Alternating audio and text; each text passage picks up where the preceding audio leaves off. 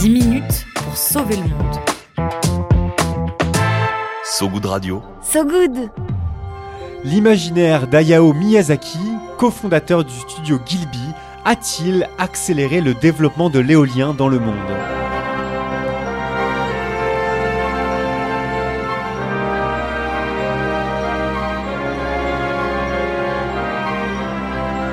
On pourrait y croire euh, tant son univers déborde de machines volantes en tout genre, planeurs pédalo aérien, vélo volant, avion de chasse en forme de goéland. Jamais les forces du vent n'ont su se frayer un espace aussi vaste que dans l'imaginaire japonais, mais aujourd'hui c'est dans une nouvelle dimension que le vent se fraye une réalité. Cette dimension, c'est la nôtre, celle du plus grand parc éolien offshore du monde, qui vient tout juste d'entrer en service.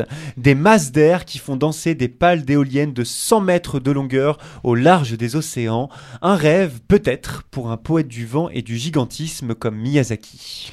Et ce projet pharaonique, il se trouve en mer du Nord, au large des côtes du Royaume-Uni. Ah, le nom de ce parc éolien XXL, le plus grand du monde, je vous le disais, Dogger Bank, un nom autrement moins onirique que le planeur blanc de Nausicaa de la vallée du vent, je vous le concède.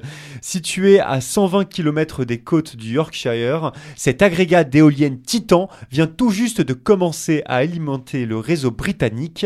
Si seulement une turbine tourne à l'heure où je vous parle, au total, 277 éoliennes offshore entreront en service d'ici 2026, produisant, tenez-vous bien, assez d'énergie pour alimenter 6 millions de foyers.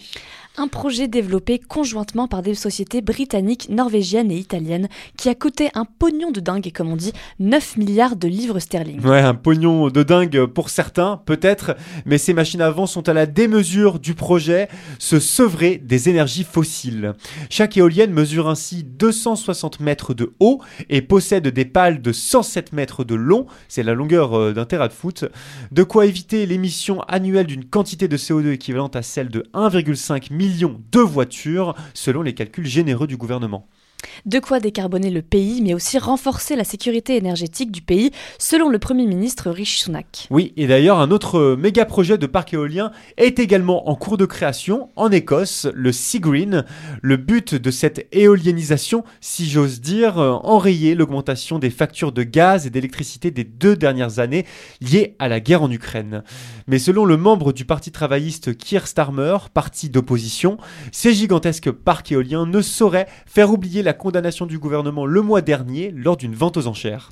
Une vente aux enchères qui n'a permis d'obtenir aucun nouveau contrat de parc éolien offshore au Royaume-Uni. aucun nouveau contrat alors que l'espace maritime du Royaume-Uni est immense et que le prix de l'énergie flambe.